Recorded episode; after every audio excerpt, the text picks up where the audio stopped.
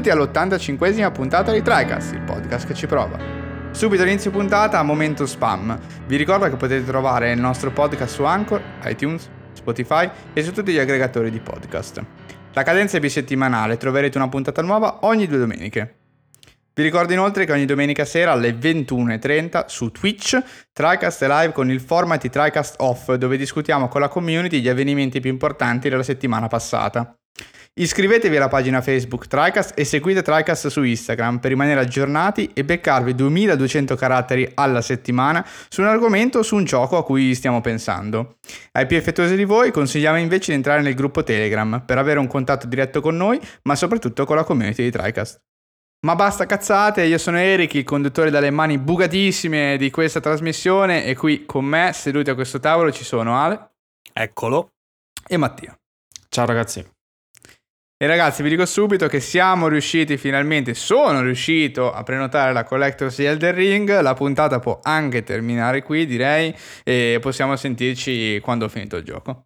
Però collector barbone senza elmo. Come collector barbone senza elmo, non so dove metterlo l'elmo. Cioè.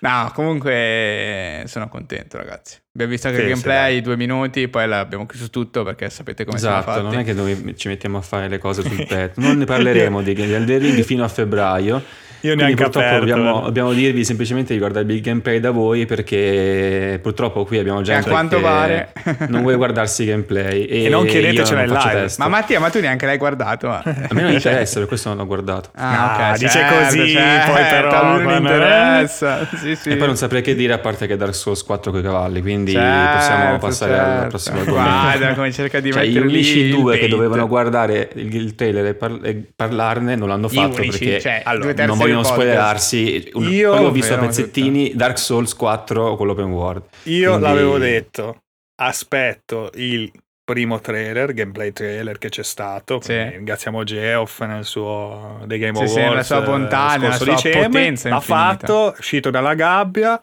e basta. Mm-hmm. Adesso basta, il gioco esce, esce peraltro vicino al mio compleanno. Quindi aspetto la statua e via, poi si gioca. E non mi serve sapere altro, basta. No, a posto così.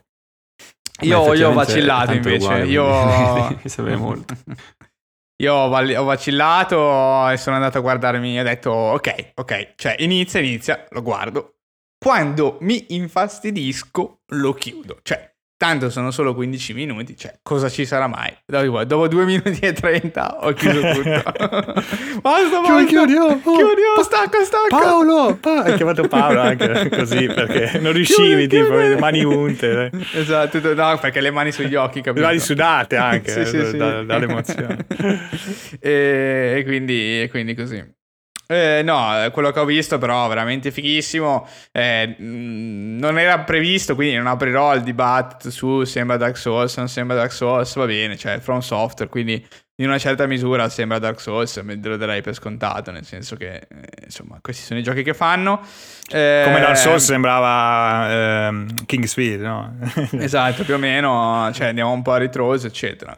Mi è piaciuto tantissimo quello che ho visto, ma non parleremo di Elden Ring oggi perché Mattia finalmente ci può parlare di un altro gioco grandissimo in uscita. Attesissimo. Ti lascio la parola, Mattia. Esatto, ho visto la um, campaign overview di Halo Infinite che hanno rilasciato anche lì un po' sorpresa, un po' come il gameplay di Elden Ring, però a differenza di Elden Ring ehm, nel senso, era attesa un, un, video in cui si facesse vedere qualcosa di più di uh, come per esempio alle 3, 15 secondi di, di footage di, di, un ambiente aperto per Halo Infinite, visto che l'uscita di Halo è praticamente fra un mese, sostanzialmente esce fra un mese, uh, e poco più. Non c'era ancora alcun gameplay vero della campagna che mostrasse comunque il mondo aperto rispetto a quello che si era visto praticamente alle 3 due anni fa, mi pare. Quindi erano tutti un po' preoccupati eh, riguardo quelli comunque aspettavano Elo perché non si vedeva nessun, t- nessun trailer, niente di niente, alle tre si erano visti 15 secondi dell'ambiente di gioco e basta, solo multiplayer, solo multiplayer. E alla fine è uscita questa campaign overview. Che, che si è visto? Praticamente si è vista finalmente una, uno sguardo un po' più ampio a quello che sarà eh, l'open world di gioco, anche se non si è ben capito ancora come è strutturato perché mh, si sono viste ovviamente le mappe aperte, si sono visti più ambienti, però è vero, eh, come ho detto anche un po' su internet eh, alcune persone, non si è visto mh, alcun cambiamento di bioma, perché si sono viste le foreste tipiche eh, di Halo e gli accampamenti dei precursori, eh, scusate, le strutture dei precursori e gli accampamenti dei, dei Banished, che sono la fazione rivale in questo gioco. Ma non si è visto altro, non è che si è visto magari un ambiente desertico, non si è visto un ambiente, non so, eh, cavernoso, non, non, si è visto molto altro, quindi ancora un po' di dubbio magari sulla varietà o su come vengono costruiti questi ambienti ancora c'è. In ogni caso si è visto una, un sguardo un po' più ampio, quindi al gameplay della campagna, eh, che sarà struttura- com- comunque sarà una storia, tra virgolette, lineare, ma appunto che poi si, si esplicita in, una, in un open world. Non si capisce ancora bene come si può viaggiare su questo anello, se si può viaggiare o se la progressione è scandita dalla storia, anche perché eh, quelle volte in cui si apre la mappa eh, è sempre molto, tutto molto contenuto, non, non si ha una visione totale un po' del mondo di gioco anche perché in questo caso eh, anche la cosa figa, che non si, non si, capisce se viene sfruttato o meno, mm, si tratta di un anello, non di una regione da, da esplorare, quindi sper- anzi spero che non sia una regione interna all'anello e che tu eh, non eviti di muoverti nella sua lunghezza. Spero di no. Eh, Possiamo dire, visti... scusami, una sensazione comunque, prima parlavi appunto del, di, della reazione di internet, un po' di déjà vu pesante, diciamo, no? Cioè proprio di dire ok, c'è Halo, da, quindi da una parte uno può anche essere contento perché comunque se vuoi Halo ce l'hai, di fatto ce l'hai, poi sappiamo, ce l'hai nel pass, eccetera, tutto il resto. Però, sì, cavolo, eh, un anno per aspettare comunque il, il nuovo Halo, cioè si sta perdendo tanto no? l'effetto evento, l'effetto novità anche poi all'interno di una serie che ovviamente è un seguito di, di tanti altri titoli, però insomma sembra veramente, cioè boh, poteva uscire cinque anni fa, cioè nessuno avrebbe detto niente, anzi. Non so. Sì, poi è un gioco che poteva anche uscire tre anni fa, secondo me, e forse nessuno avrebbe detto niente, anche perché non si capisce la scala del tutto. Quindi, avendo visto sempre cose abbastanza contenute, effettivamente non è chiaro eh, quanto il gioco possa essere un'evoluzione o meno. E già il fatto che esce addirittura, cioè esce su un range di console che va da Xbox One, dalla prima Xbox One alla più recente Serie X, ehm, come hai detto anche tantissime altre volte, anche nei confronti di Horizon, sì, sì, di God of War, essendo cross-gen, ovviamente non potrà essere niente di appunto che non possiamo dire che non potrebbe essere uscito qualche anno fa, perché appunto dovrebbe poter essere uscito anche qualche anno fa perché altrimenti non girerebbe su una Xbox One. E ehm, beh, che, comunque, che dire, in generale, eh, nel senso, déjà vu fino a un certo punto perché comunque si vede che c'è un mondo aperto molto più ampio di una semplice mm, missione, tra virgolette semplice, o missione open map di un altro Halo.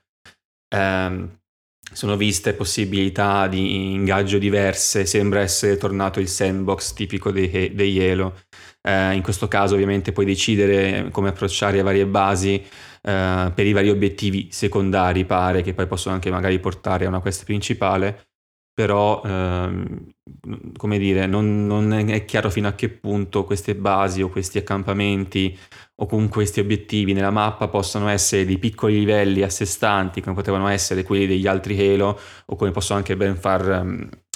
Cioè, possono anche essere un buon esempio magari uh, i mini livelli all'interno dei livelli più grandi di giochi come Dishonored o Prey, in cui appunto piccole porzioni della mappa erano livelli a sé stanti per come erano costruiti, o se appunto quindi sarà così, o se magari in questo Halo Infinite si preferirà un approccio più alla Far Cry, quindi niente di incredibilmente strutturato, ci sono le basi, magari hai due o tre entrate diverse, puoi fare un approccio stealth, un approccio un po' più casinaro, ma finisce lì. Spero eh, infatti, che non si limiti lì il gioco. Eh, infatti ricordo che nel post eh, mostravi un po' di preoccupazione, diciamo, no? Cioè eri un po' indeciso se, se volere, se aspettare insomma un modello di Far Cry che comunque bene o nel male negli ultimi anni ha dettato legge alla fine no? nell'FPS Open World insieme ad altri, però comunque Far Cry è sicuramente una serie insieme ad altri di Ubisoft super famosa di successo e che però si è fermata appunto... molto presto, insomma, nell'evoluzione, perché alla fine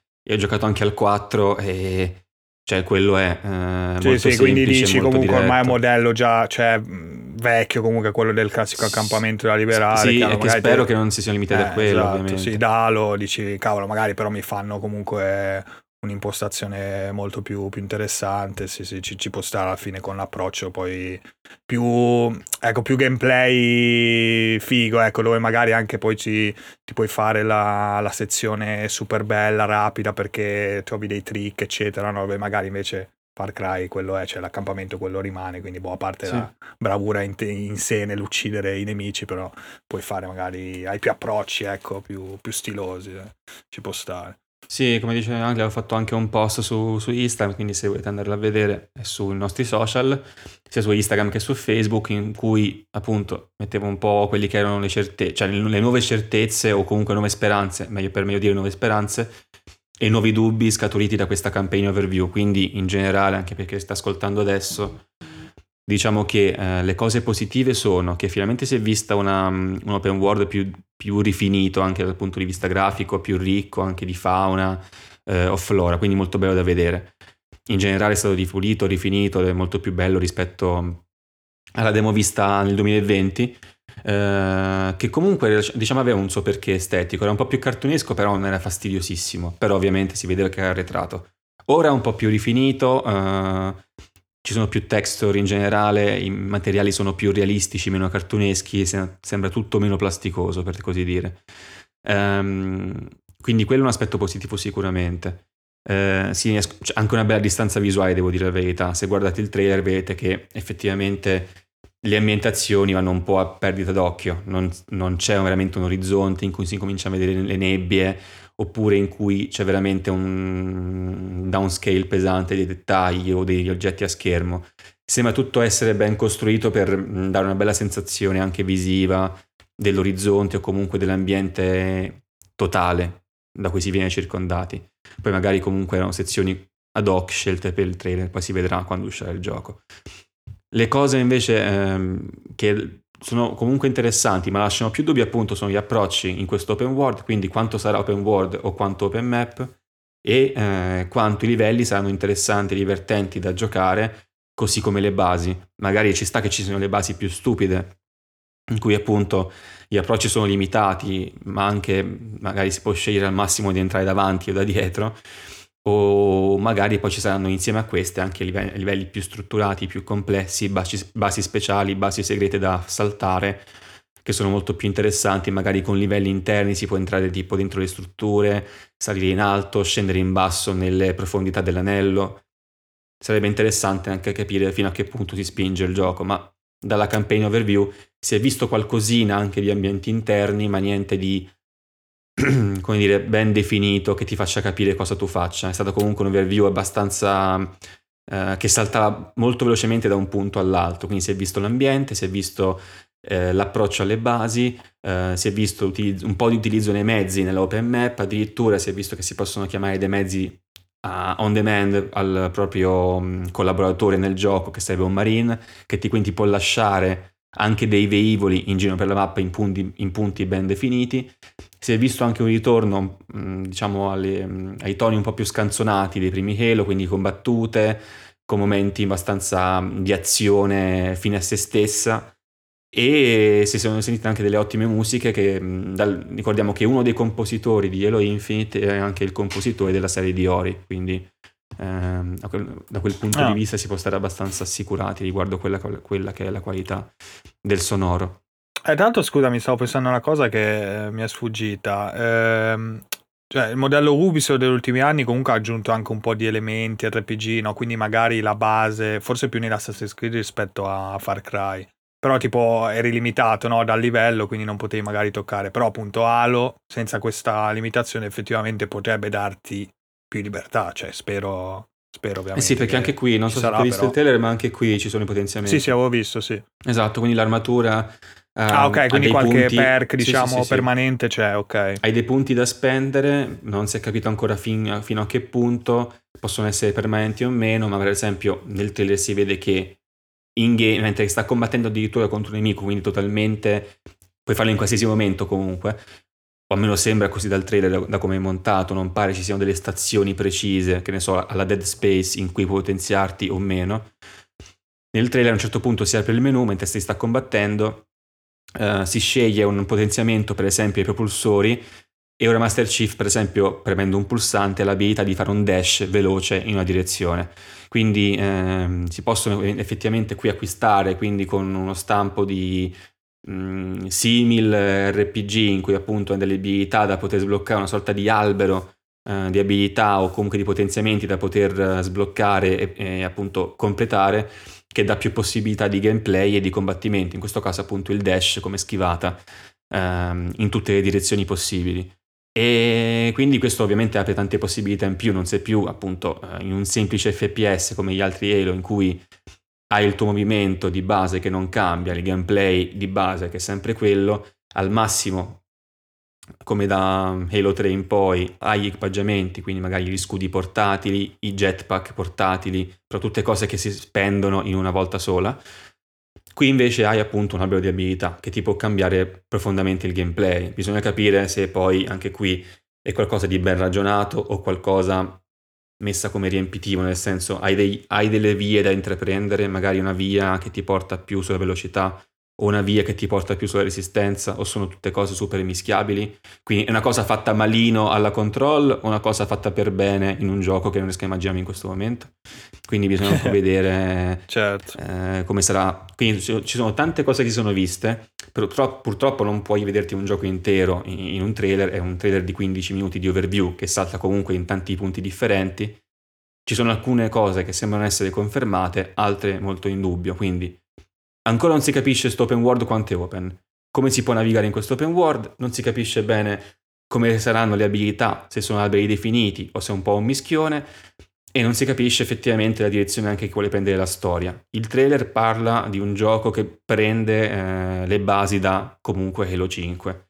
Quindi non possiamo ovviamente dimenticarcelo anche se vorremmo. E esiste comunque e il gioco parte da lì. Anche i nemici sono i Banished che si sono visti in Halo Wars 2, che secondo me è stato molto riuscito dal punto di vista della storia rispetto agli altri 3-4-3 e infatti eh, sono i nemici più carismatici che hanno tirato fuori e infatti eh, secondo me intelligentemente l'hanno utilizzati piuttosto che i generici ah, ecco, dal, dallo strategico sì, sì esatto fuori, sono usciti lì sì.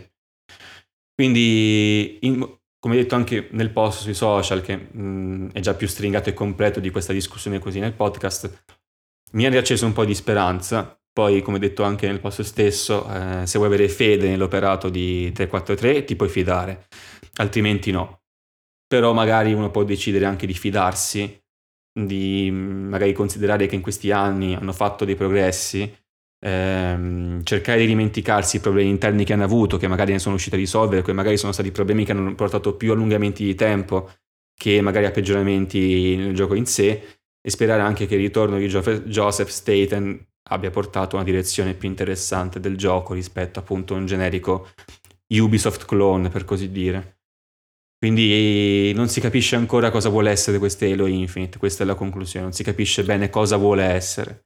Se un semplice open world skinnato alla Halo, che mi andrebbe anche bene per, per dire se è ben fatto, o se è una cosa che mh, nemmeno lei stessa sa che identità avere. Questa è la cosa peggiore, perché se ci troviamo un gioco che non sa che identità avere, potrebbe trovar- cioè, potremmo ritrovarci a un potenziale flop comunque, per, un, per, non dire disastro, perché magari è esagerato, però flop, perché se nemmeno il gioco stesso sa cosa vuole essere, si finisce secondo me un po' come a un control, eh, sì. ecco, che è un Metroidvania, tra virgolette, fatto un po' male, dove la mappa fa cagare e dove le abilità ecco, non hanno una direzione ben precisa di potenziamento. Eh, mm, sì, sì, quindi è un bel, è un bel gioco, un, problema, bellissimo eh. gioco lineare. Quasi, esatto, è un bel gioco che però, capito, non sapendo nemmeno lui cosa vuole Una essere, comunque non avendo la possibilità esatto. di farlo dal punto di vista delle competenze, risulta un mischione che ti piace, però ecco, non te lo ricordi sicuramente per quegli aspetti di gameplay ed è un peccato poi magari ricordarsi un gioco solta- anche per i difetti piuttosto che per i pregi. Sarebbe bello ricordarselo eh, almeno in maggior parte per i pregi. Quindi vediamo un po'. Mi riferisco a Control perché è quello che ho più fresco in mente da quel punto di vista di un gioco che non sa bene cosa vuole essere, almeno dal punto di vista del gameplay. Quindi cerca di fare tante cose, però ecco, alcune sono veramente indietro.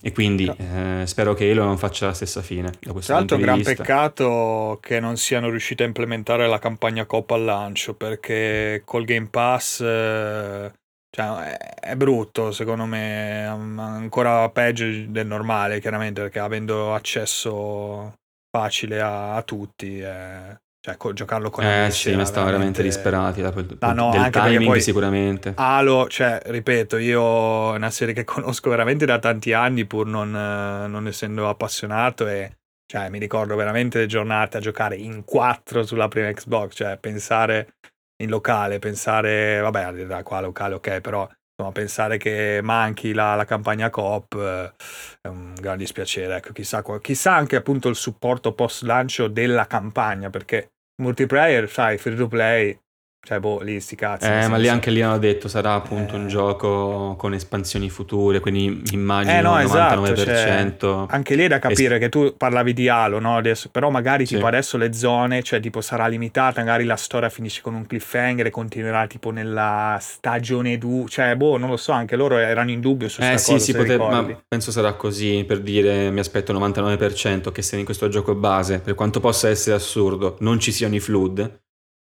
ci mettono le espansioni con i flood. Nel gioco base probabilmente il nemico sarà Escarium, non mi ricordo come si chiama, che è uno dei generali dei Banished, ma non sarà Atriox, che è il boss, eh, diciamo, finale dei Banished, che invece era in Halo Wars 2. E lo ci mettono, che magari ci mettono quindi la battaglia contro Atriox come DLC di storia della stagione 2. Quindi ovviamente molte cartucce se le potrebbero anche tenere. Per quanto è assurdo che tu sei su un Halo e non affronti i flood, perché sono letteralmente gli Halo sono fatti per contenere i flood. Però Eh, non, boh. si- non si- sono mai visti da nessuna parte nella campagna e in momenti, cioè in- in- negli ultimi anni se eh, uno studio ha delle cartucce da sparare, le spara. E qui sono tenuti abbastanza a freno. Bisogna capire quindi se, se vogliono tenere tutte le cose più fighe nascoste, per quando si sono comunque viste delle cose fighe nel, nel trailer ovviamente, eh, sono vis- viste tante cose interessanti dal punto di vista di ciò che puoi fare nell'open world eh, o come approcciare, perché se viene una cosa alla Halo 3 potenziata su scala più grande, ovviamente è, so- è solo meglio. Però ecco, bisogna capire se i trailer poi riflettono la scala del gioco reale, quindi se mi sono visto un trailer che non, non si spende troppo nelle figate, magari anche in generale il gioco non si spende troppo nelle figate, perché ho visto spesso che in tendenza appunto negli ultimi tempi, a parte casi speciali come un Death Stranding, se appunto uno studio delle cose fighe da mostrare te le fa vedere, non se le tiene nascoste, eh, sperando che poi la Ah, no, gente certo, giocando lo- certo. le veda. Vediamo un po'. Quindi questo, questa era un po' l'overview. Uh, ne finiti, come, come detto prima, mi ripeto un attimino. Spero che non si riveli un gioco che vuole fare tante cose o non sa bene cosa essere, quindi fa tante cose insieme e fallisce nel farle. Spero che anche se vuole essere un open world normale, cerchi di essere il miglior open world eh, che possa, eh, come dire, mirare ad essere a tema Halo. Poi vediamo come, come va a finire. Un po' di fede comunque la, la tengo, eh, perché sono passati tanti anni comunque da Halo 5 e spero che abbiano imparato qualcosa nel frattempo alla 343, piuttosto che rovinare il brand. Speriamo bene. e parole devo dire piuttosto che rovinare il brand con un coltello in mano. Andate a cagare. Smettete, basta. Eh, ma ragazzi, se aveste giocato Halo 5 che mi capireste dopo, dopo tutta la serie. Sì, cioè, sì. Ah, lo 5 Infatti, quando, guarda, quando- se quando ho visto chiunque- che diceva il gioco riparte dagli eventi dello 5, ho No. un mezzo colpo. Ma, eh, facciamo- non potevamo far finta non fosse mai esistito, eh, invece no. E vabbè. Eh, va bene, andata così. Diciamo che è un po' un peccato perché loro sono praticamente gli unici rimasti a non sfornare giochi di qualità fino a quando non vedremo Halo Infinite all'interno di, di Microsoft. Quindi hanno un po' questa. Sono, e, e, diciamo è strano perché dovrebbe essere l'IP di punta. E diciamo che tra i tre contendenti soliti, eh, tutte le IP di punta sono state imbroccate di fatto, no? Cioè, c'è Nintendo, ha- va bene, ok, Nintendo è sotto Pokémon, ma di fatto imbrocca sempre. Eh, poi sicuramente Zelda e Mario sono andati in porto senza problemi e hanno fatto pure roba nuova. Sony lo sappiamo cosa ha fatto, Microsoft lo sta facendo con roba, ma non con Halo, giusto per colpire Mattia diretto nel cuore. Eh, perché ragazzi, tra poco esce Forza Horizon 5 e no, no, non sto nella pelle veramente, manca pochissimo. Tanto stavo Eh, pensando, sì. potrebbero darlo a Bethesda e fargli fare Alum, eh, così co- eh, al posto del Doomguy ci mettono Master Chief che, che- Esatto, che a- esatto. apre il cranio agli alieni così con le mani proprio. Sarebbe, sarebbe Eh, lì vedi come lo che diceva un po' Mattia prima, no? Cioè del gioco che non sa cosa vuole essere, una direzione ben precisa. Chiaramente eh, all'interno di Bethesda sapevano perfettamente eh, Doom cosa, cosa doveva essere, diciamo, la tra virgolette nuova incarnazione di Doom. Eh, infatti è un gioco riuscitissimo di qualità estrema che fa una cosa ma la porta veramente ad un livello, cioè, se non vorrei dire mai visto perché non sono particolarmente eh, esperto di, di first person shooters, però è sicuramente eccezionale.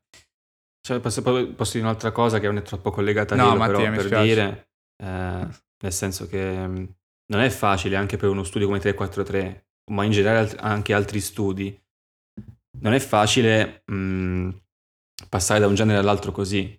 Tu 343, tu 343 sei fatta da, ehm, boh, facciamo, facciamo per essere generosi, metà Bungie e metà gente poi assunta alla creazione per fare Halo 4. Un gioco a livelli, standard, cl- classico, con livelli un po' più ampi ma neanche tanto. Poi hai fatto Halo 5 che è sempre a livelli, qualcuno un po' più grosso per imitare un po' eh, la scala dei vecchi Halo, ma niente di incredibilmente riuscito, a parte il multiplayer che era più godibile del 4, e ora ti metti a fare un open world, cioè non è che è semplicissimo anche per le competenze interne. eh, con un nuovo engine, poi devi cominciare ovviamente da capo perché hanno utilizzato lo Sleep Space Engine e poi devi riadattare quello che è Halo, quindi un gioco comunque a livelli, con livelli sandbox abbastanza ampi, quasi open map, devi riadattarlo in un eh, open world, non è facile perché mh, l'open map funziona perché è open map, non perché è open world, quindi devi non scialacquare tutto in un ambiente più ampio. Ed è- cioè, ca- capisco che comunque anche per loro è tostissima mantenere il feeling alla Halo in un open world, cioè di mantenere un- comunque il fatto che tu puoi utilizzare approcci molto precisi, eh, ma comunque vari, in un posto dove comunque sei libero di fare ciò che vuoi, quindi di scazzarli molto facilmente questi approcci.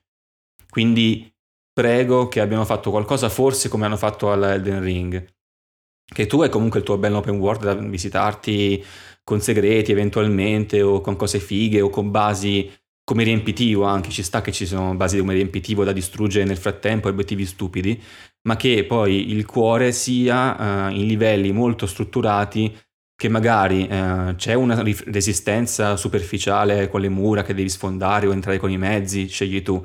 Poi entri in un edificio e lì si sviluppa un livello invece più complesso, magari da navigare. Però mi rendo conto che magari sto anche andando troppo io, troppo lontano con lo scopo del gioco. Però sarebbe interessante fosse così, perché alla fine anche in Ah, Halo l'ho secondo giocato me Eric. semplific- quello che dici tu è, è semplificativo della- dell'open world, quindi in realtà secondo me è molto plausibile che sia così.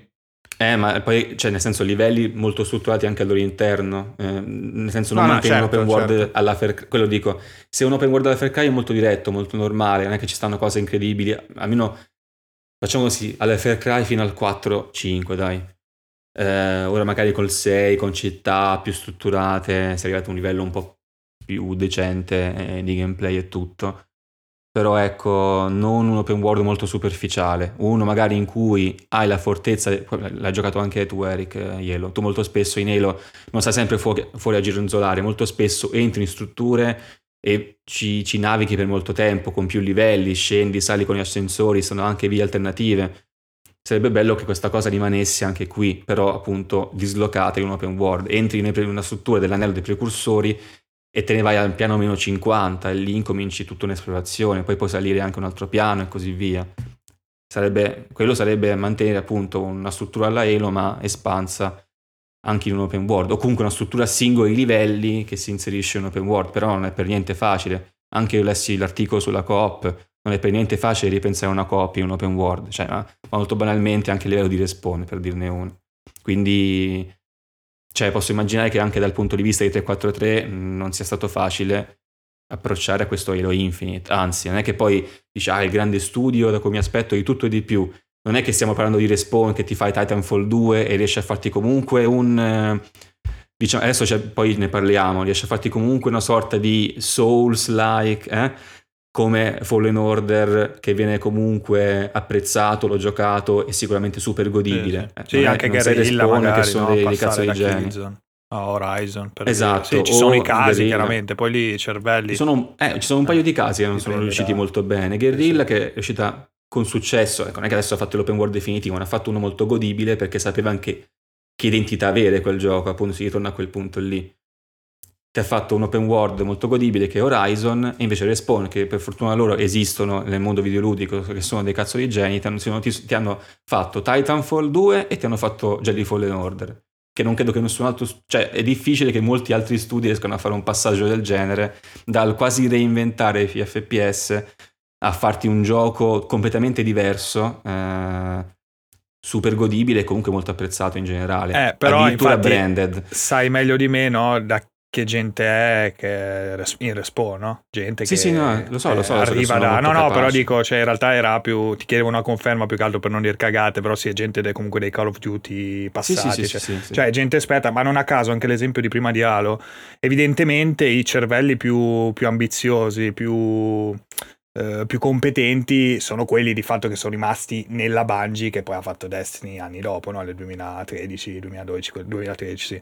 eh, che di fatto è Halo evoluto, no? è Halo 2.0, no? se andiamo un po' a vedere, no? nell'idea generale del portare comunque la community online all'interno di un gioco, nel, nello stile, cioè comunque evolve un po' tutto quel, sì, quel sistema lì, no? Del cioè il feeling, sì. no? comunque su console c'è il grande ritorno anche proprio al lancio di, delle nuove console, no? l'FPS sì. su console super mega ultra eccetera quindi sì, alla fine sono rimasti indietro probabilmente in quello, cioè sono rimasti la gente più magari collaudata sui semplici FPS che anche lì nel frattempo sono evoluti in un'altra direzione perché se nel 2007 comunque Halo 3 era il punto di riferimento, ma anche magari Halo Reach nel 2010, poi dopo è arrivato COD che ha sbaragliato tutti, no? Eh, Modern Warfare sì. 2, Black Ops, ce ne abbiamo parlato anche nella live su off e, e poi cambiano anche i gusti della gente, eccetera, ci sta.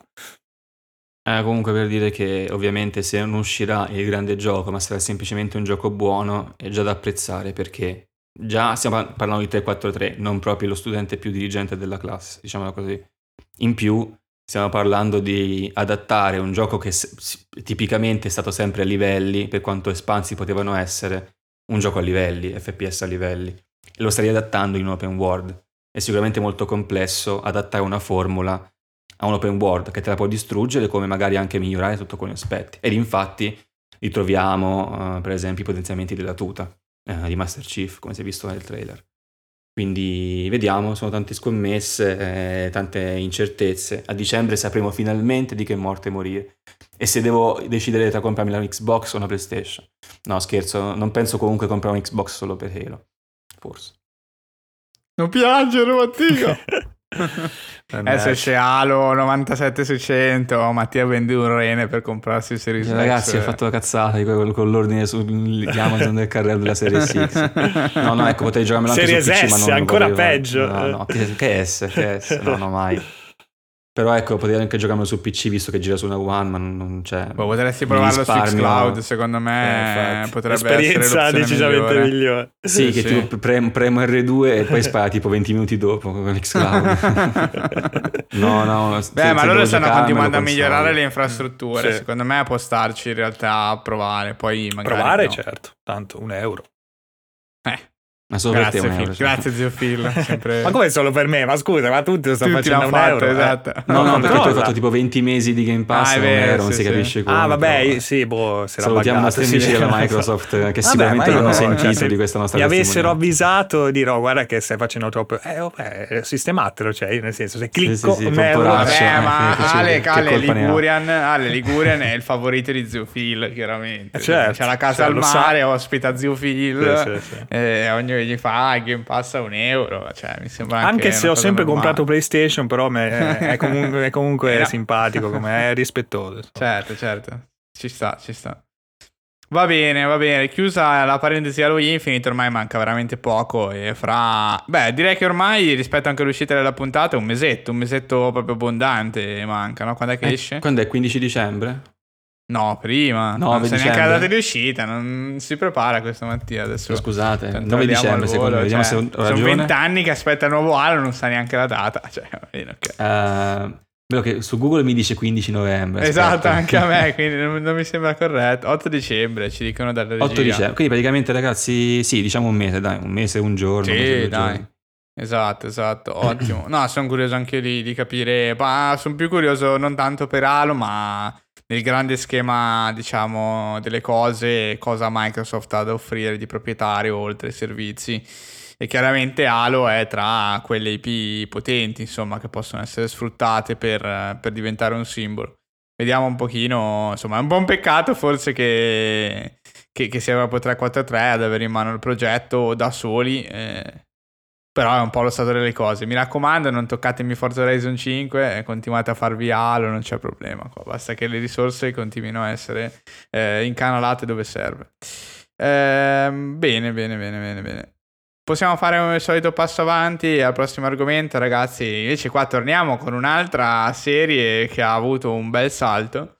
Mamma mia. Eh, proprio così, aspettavamo giusto da un paio d'anni che uscisse il nuovo capitolo. Chiaramente sto parlando di Metroid Dread.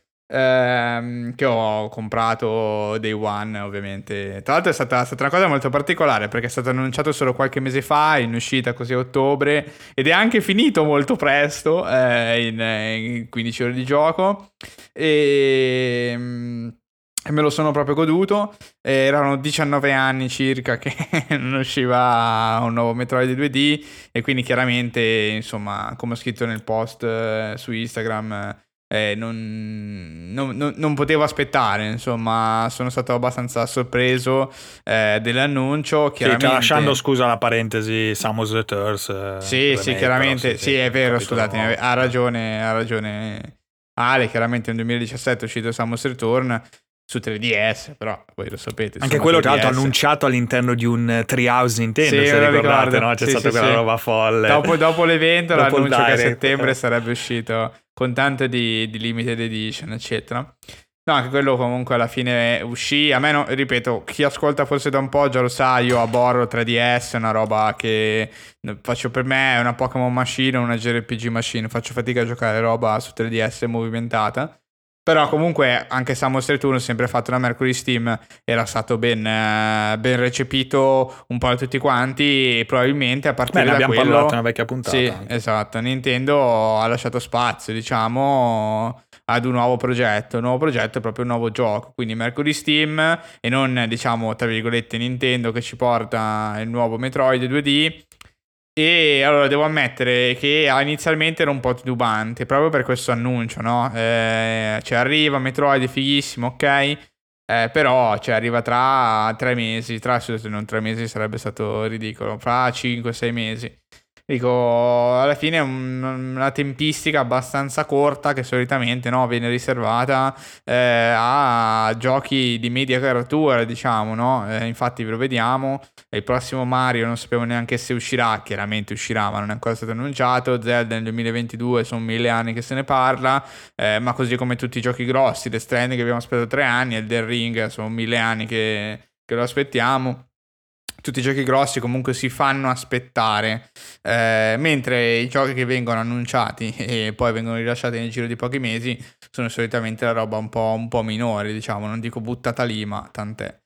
E quindi un po' di titubanza, ammetto che ce l'avevo, poi si è scoperto praticamente subito che non sarebbe stato sviluppato direttamente da Nintendo, quindi insomma la combinazione delle due cose eh, non volgeva completamente a favore della qualità assoluta. Senza contare poi sempre la- l'ombra infinita di Prime 4 che è annunciato, Sì. poi è cancellato, poi perdere, ripartito, eccetera. perdere. E poi appunto arriva così a caso, ma no, un nuovo Metroid così nel frattempo facciamone un altro. perché- Sì, no, è che l'annuncio faceva scassare perché, perché come fa solitamente Nintendo, li numera nell'annuncio, quindi in realtà c'è una numeratura, una numerazione Ah, sì, nascosta. E quindi prima di venire fuori Metroid Dread hanno scritto nella- nel video di presentazione, nel trailer, Metroid 5. E niente, ho detto, "Ah, questi ci prendono per il culo, sono passati Sì, sì, direttamente vero, a molto Metroid bello 5. quel momento. Metroid 5. E, e invece no, invece no, era Metroid Dread, chiaramente la versione 2D di Metroid, quindi in realtà quella originale, se vogliamo essere puristi, anche se era tantissimi anni che non si vedeva, ma Entriamo un po' più nel dettaglio del gioco. Allora, innanzitutto confermo tutto, cioè l'ho giocato su OLED, ovviamente anche questo comprato eh, in concomitanza, tra l'altro la data di uscita era ovviamente la stessa col Metroid, cioè vi come posso dire, chiaramente non sarà così, però anche la versione bianca di, di, Switch con Metroid Dread che esce così, cioè secondo me è un po' match eh, con gli Emmy di, del nuovo Metroid eh, mi sembra abbastanza evidente. Poi chiaramente, insomma, bianco o nero è un colore che va bene per tutti. Non è la versione di Metroid, però cioè, le due cose messe vicine sembrano veramente fatte apposta. E me lo sono proprio goduto, quindi ve lo dico così, cioè è proprio, secondo me, è proprio un bel gioco, è ben costruito, graficamente notevole, cioè veramente forse uno dei giochi, direi, cioè contestualizzato nel suo genere, quindi 2.5G, 2CG, 2.5D, eh, è sicuramente uno dei più belli che abbia visto su, su Switch, cioè è curatissimo, questi fondali. Quindi la super... OLED non ha il 5G. No, no, no esatto, confermo tutto. E ha questi fondali veramente devastanti dal punto di vista del dettaglio, eh, gira a 60, c'è qualche incriccamento in situazioni un po' più toste, ha delle effettistiche molto buone, le animazioni di Samus sono super curate, eh, è veramente molto bene, sono super curate ma comunque rispettose di quelle che erano un tempo, eh, soprattutto per quanto riguarda le variabilità eccetera. E hanno fatto veramente un buon lavoro, cioè il gioco si presenta benissimo al primo secondo in cui lo prendete in mano perché è molto fluido, è molto scattante, è proprio un, una, è godurioso andare in giro per la mappa. Anche e, perché e nei poi, trailer, vai, vai. scusami, quelli rilasciati inizialmente, sembrava anche un po' bruttino proprio graficamente parlando, sì. no? Ne avevamo pure Ma parlato. lì, esatto, ve, lì rispondo subito, chiaramente cercando anche di chiarire a voi, agli ascoltatori questo punto. Cioè io non ho idea del perché nei trailer ci fosse in maniera così insistente la parte con gli Emmy che poi è presente nel gioco, ma in una percentuale decisamente inferiore rispetto a quella che sembrava essere. Cioè, in alcuni trailer sembra che tutto quello che fai è scappare da questi cosi. Eh, ci sono le sezioni, eh, sono porzioni di mappa, eccetera. Eh, però eh, non, non, è, non è tutto così. E in secondo luogo sono le porzioni di mappa più brutte. Perché sono veramente bruttine, soprattutto quando scappi dagli Emmy, eh, c'è questo filtro un po' film grain eh, sopra lo schermo che ingrigisce tutto, lo rende tutto molto ah, ecco. opaco, ecco. molto bruttino. Sì, sì. Cioè, eh, tipo effetto me... fuga proprio, quindi in quel momento sai che esatto. c'è un allarme, quindi ok, c'è questo, okay, questo filtro, ecco perché anche. E quindi, quindi, cioè, sì, effettivamente quelle zone sono le più brutte del gioco, secondo me. Eh, loro hanno deciso comunque di promuovere eh, il gioco con la figura degli Emmy eh, adesso non sto qui chiaramente a spoilerare, forse è una scelta, secondo, a mio parere, personale, un po' discutibile rispetto a quello che succede poi nel gioco. Eh, però, insomma, sicuramente l'esperienza nel suo complesso super riuscita.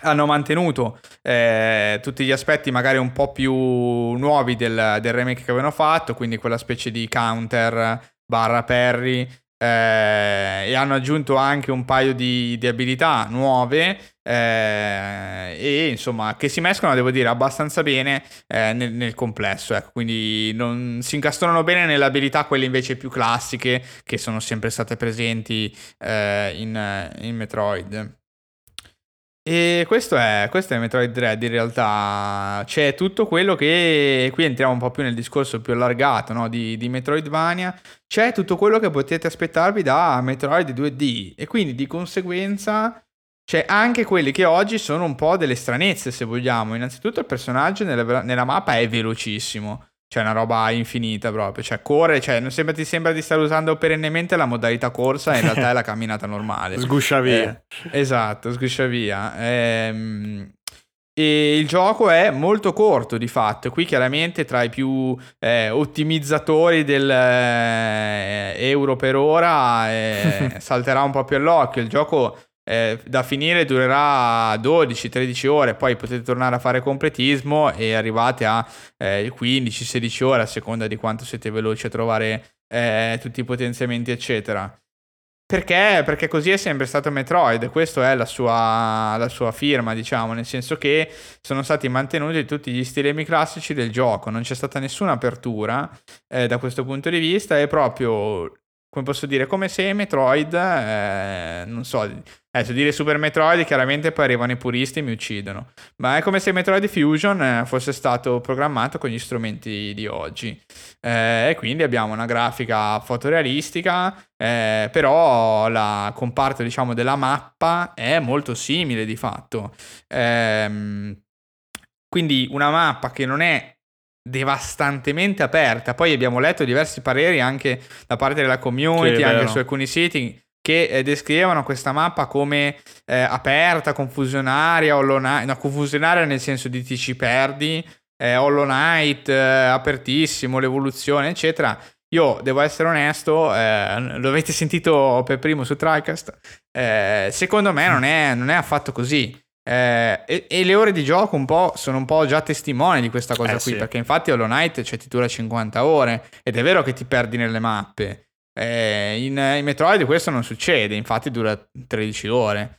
Nel senso che sì, è vero, strettamente parlando ci sono tante strade da prendere, alcune bloccate da potenziamenti non presi, come eh, classico sia nel Metroidvania. Però questo in Metroid significa che la strada da prendere è grosso modo una sola e poi chiaramente sei in grado di fare backtracking sulle zone già sbloccate. Eh, e questo è Metroid e questo è Metroid Dread, cioè non c'è una vera diramazione o scelta eh, ampissima all'interno del gioco. Sì, forse se rigioco, se, se rigioco ora, forse un paio di potenziamenti si possono prendere uno in una direzione e uno nell'altra. Eh, però tutto sommato è molto guidato. Eh, se chi si perde e chi, eh, e ci può benissimo stare, non ha giocato i vecchi Metroid. Forse a livello di gameplay non si ricorda tanto bene, quindi non capisce in alcune zone come andare avanti. Perché? Perché semplicemente non se lo ricorda oppure non ha mai giocato Metroid, questo è il primo, e quindi non ha bene in testa le idee di come il gioco funziona. Ma una volta che hai capito che per andare avanti in zone bloccate dovrai molto probabilmente tappezzare la zona circostante di missili, eh, questo fa Metroid, ecco. Poi è molto figo perché comunque i nemici, le boss fight soprattutto sono fatte bene. Direi che la parte dell'esplorazione è molto la darei molto standard, ecco, non, mm. secondo me non è il punto saliente del gioco. Sì, abituato poi appunto, come hai detto prima, a altri giochi, gli anni passati dal precedente capitolo, perché esatto. cioè, sono talmente tanti anni che di acqua sotto i ponti ne è passata davvero tanta con l'esplosione indie poi che Metroidvania mm, è diventato sì. uno dei generi più, più popolari alla fine, no? insieme al platform, cioè c'è stato comunque platform, eh, Metroidvania, quindi evoluzione un po' aggiunta di elementi secondari, no? potenziamenti, sì. RPG, eccetera. E poi adesso invece si sono spostati, diciamo, partendo sempre dal Metroidvania nel roguelite, quindi prendi un gioco che potenzialmente potrebbe essere magari un Metroidvania come elementi e lo butti, sì. però lo, lo, rimaneggi in roguelite, così esce, che ne so, Dead Cells per dire, potrebbe essere un ottimo sì, esempio, no? un bellissimo Metroidvania dove però ha pure la componente roguelite, no, di fatto. Quindi sì, sì, sì, ci sta che magari, ecco, parte della critica comunque a primo impatto del gioco, magari quando hanno presentato eccetera, quando stava per uscire, comunque sì, tanti effettivamente si chiedevano, si aspettavano magari un'evoluzione, no, più netta, no? Invece la serie diciamo che è rimasta anche poi alla fine eh, scelta comunque del team e eh, scelta anche magari un po' di Nintendo no? sempre conservativa comunque è rimasto il suo cioè ha fatto il suo boom eh, poi chiaro il prezzo vabbè tanti eh ma 60 euro per questo che c'è gli indie a 15 20 vabbè ho capito cioè nel senso comunque tanti giochi escono a 60 come tanti altri che a farli costa tanto di più cioè senso, il prezzo, il discorso del prezzo lascia un po' il tempo che trova, secondo me, perché cioè, è mercato, è un'esclusiva Nintendo, cioè ti esce nei negozi come gli altri, costa 60, cioè costa 60 anche Kirby, come costa Odyssey, come costa uh, sì, of the Wild sì. 2, cioè quindi non, il discorso non regge molto. Poi, chiaro, se si parla magari di qualità, cioè io, infatti adesso che so, ti chiedo, ti è piaciuto più Metroid Dread o un altro Metroidvania che hai giocato nel corso degli anni passati? Magari dici anche un altro Metroidvania, ci potrebbe anche stare, per dire. No, beh, eh... per i miei gusti personali non posso che dire che Hollow Knight è molto superiore. Eh, esatto, cioè, no, questo sì, sì, adesso lo fatto, però in, sì, sì, chiaro, Hollow Knight, magari quello è proprio l'apice, eccetera, però, cioè, magari anche altri, no? Uno può aver preferito anche, cioè, ci può anche stare, no? Perché comunque... Oh, arrivi tardi, se non stai al passo, cioè, può succedere anche ad altre serie, tra l'altro, eh, non solo a, a, Metroid, per dire che comunque eh, gli indipendenti, cioè, ne escono talmente tanti che veramente tantissimi sono diventati dei punti di riferimento, cioè hanno superato i loro creatori quasi, no? Tanti, Sì, sì, sì. ta- cioè stesso platform, cioè abbiamo parlato parecchie volte di Celeste eh, nei, nei scorsi codici, ma no, Celeste, cioè che platform è uscito pochi anni fa per dire, Sì, sì. è veramente a un livello tale che tanta roba davvero, quindi... Quindi sì, è... però beh, da come comunque ne hai parlato, io poi ho visto anche qualche video così per curiosità, avevo, avevo visto anche il trailer che sì, mostrava un po' tanta roba, infatti non avevo visto troppo perché ero ancora lì indeciso se prenderlo o meno, eh, però eh, comunque prima o poi lo recupererò sicuramente, prima vorrei magari farmi qualche classicone del Metroidvania, soprattutto anche dei Metroid perché ho giocato Zero Mission, che è il remake del primo, molto bello comunque, e il primo Prime. Eh, gli altri solo provati. Avevo provato Super Metroid su Wii U. E, e il primo Metroid, tra l'altro, poi così mentre stava uscendo questo, mi sono provato il primo Metroid su, su Switch proprio. Sì. Che, che tra l'altro Ingiocabile, possiamo dirlo. ma allora, devo dire, pensavo peggio, però Ok. è ingiocabile dal punto di vista del... ehm, come posso dire? Beh, sì, del quality of life alla fine, no? Sì, anche se esatto, hai, esatto, sì, anche sì. se hai le, su Switch hai le- la possibilità di fare rewind, no? Eccetera, tutte queste cose così, eh, save state, però mamma mia, cioè, tostissimo. A parte che, vabbè, non hai manco la mappa, tra l'altro, nel primo Metroid, quindi si potrebbe anche parlare un po' adesso, magari, se volete, dell'origine, non un po' del, del Metroidvania in sé, visto che neanche c'era la mappa alla fine nel primo Metroid e, e ovviamente gli ambienti con tutti i limiti del caso del, del Nintendo, del NES, eh, cioè erano, non dico tutti uguali, però a volte cambiava la palette, ma alcuni però era la palette la stessa, però ti dovevi ricordare il posizionamento delle texture per, per, eh, renderti conto che eri effettivamente in un'altra zona, perché poi passavi da schermata a schermata e, e quindi era, era tostissimo. Ci ho fatto un po', qualcosina ho fatto, ho preso due o tre potenziamenti, eh, però non, ah, forse ho fatto un boss, eh, che non mi ricordo, vabbè. Comunque, però bello, dai, devo dire che mi ha lasciato un po' di voglia così di, di recuperare sicuramente Super Metroid, che è, sicura- è uno dei, dei migliori, insomma. ecco, No, sì, direi che è sicuramente il migliore, anche alla luce di Metroid Dread rimane forse il migliore, ecco. Sì, sì, Eh, nel senso che, esatto, diventa il punto di riferimento per, eh, per l'intera serie e lo è stato e lo co- continua ad esserlo, eh, per, appunto proprio perché Metroid Dread si fonda su- sulle basi di Super Metroid, così come Fusion e Zero Mission, cioè, ehm, e non evolve in senso stretto, cioè aggiunge degli elementi che sono quegli elementi che ogni gioco comunque ha aggiunto, ma che non sono, come posso dire, eh, fondanti di una modifica del genere, sono degli elementi corredo eh, al gioco stesso e poi si chiudono lì, ecco, non verranno eh, riutilizzati. Nel caso, diciamo, di Metroid, eh, di Metroid Dread hanno aggiunto un paio di abilità. eh, appunto, c'è la fase appunto di, eh, posso- come posso dire, di, di fuga da, dagli Emmy, eh, che riprende un po', se vogliamo, le sezioni set piece eh, di Fusion quando si scappa dall'avversario. Qui invece sono un po' più strutturate, inserite nella mappa. Se vogliamo, è l'elemento esplorativo dirompente rispetto alla. Ai giochi vecchi, infatti abbiamo queste zone fondamentalmente in cui entrare, eh, abbiamo questo Emmy che ci cerca e insomma se ci piglia ci, ci le- se- si saccagna di botte. Eh, quindi insomma queste sezioni sono da, da fare abbastanza velocemente, molto divertenti secondo me. Eh, quindi però ecco è un elemento molto incastonato eh, all'interno del gioco stesso di per sé, se vogliamo tornare al discorso di altri giochi comunque che sono superiori, eh, devo ammettere che effettivamente eh, non mi sono divertito tantissimo. Devo essere, anche, devo essere anche onesto, non mi vengono in mente moltissimi Metroidvania puri eh, che ho giocato, indie o non indie, negli ultimi anni. Mi viene in mente praticamente solo Hollow Knight di eccezionale.